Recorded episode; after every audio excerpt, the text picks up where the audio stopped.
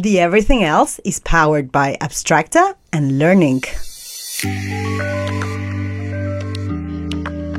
Hello, hello. All right, this is a special version episode bonus track. What? It's a five minute soundbite discussion. We're gonna set our chronometers Yes. and we're gonna discuss the topic of choice. Are you ready? There are no right or wrong answers. no right or wrong answers. There is no script, no lines, nothing. just us trying to exercise our ability to summarize our thoughts. Okay, so let's do this. Are you ready? I'm kind of nervous actually. All right. All right.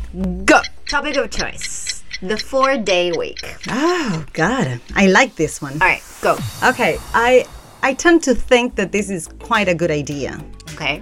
I tend to think that it's that it feels nice and that it sounds nice. I think that that is undeniable for mm-hmm. everyone. Yes, but at times I go a bit the extra mile with this, and I think that this is like the next revolution in the world of work. It like, seems like that. Everyone's talking about it and it seems you feel kind of like an idiot if you're not participating. yes, but also it seems hard to put it into practice. Do you know anyone who has put it into practice? I sometimes think of myself as doing it, like in a pilot program. Are you playing hooky on Fridays? No, on Wednesdays I record this podcast. but this is work. exactly. So there's there lies my main question with this. Okay. Do we cultivate our free time enough? What would we do with that time when we're not working? Would we be studying, learning because we need to continuously be learning to keep our jobs? Would we have our sidekicks and still be working? You know what I think? You know when when we had the pandemic, this is something I think about a lot. That everyone said that productivity really increased, and because there were no boundaries between life and work, right? So I think that we have to discuss the boundaries between life and work a little bit. That's like another, episode. But I also think that this is a little bit of a trap, you know, because what we're talking about essentially is the same pay for the same amount of work in less time. Uh huh. And also, would we be more stressed, like taking care of every minute of the day to make it more productive? I feel that it's a little bit of a trap. Like, work more. You can work harder. You Yes. are like a machine. You can put in more. I mean, in eight hours, there's time when you just relax and sit back and Mm-hmm. Well, talk it depends on the person, right? You think that in eight hours, some people don't. Well, some people relax the eight hours. No. That's also something.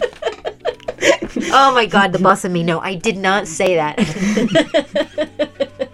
But it really depends on the person because I, I tend to be very intense at work. okay. And because I work, well, maybe not now, not so much, but I used to see patients and it was like that hour was very intense. Now, if I did that with that intensity for eight hours, it was a bit too much. But when you're in an office, like there are parts of those eight hours when they are lighter than others, right?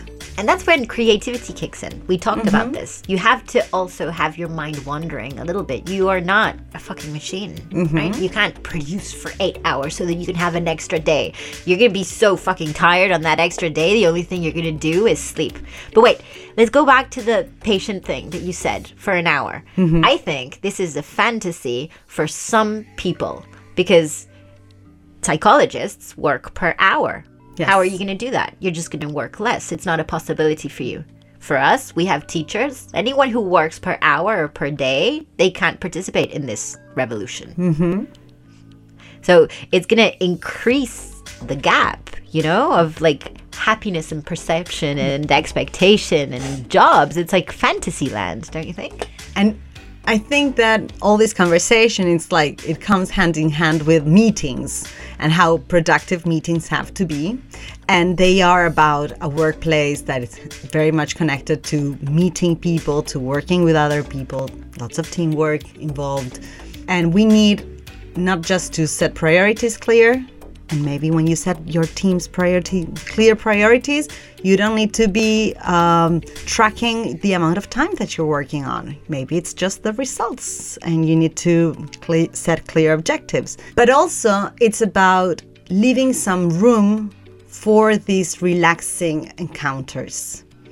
And that is when maybe this is more more doable in a remote work environment Yeah.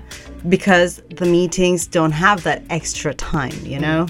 So you come, you go, you do your thing, and, And that's it. and that's it. It's, I think it's about those boundaries that you talked about. And I am also curious about what I would do, what people would do. I mean, having time. Oh, shit. oh, no. It was pretty good. I think it was pretty good. Did we circle the idea? I think we circled the idea. Okay. What do you think? Let us know.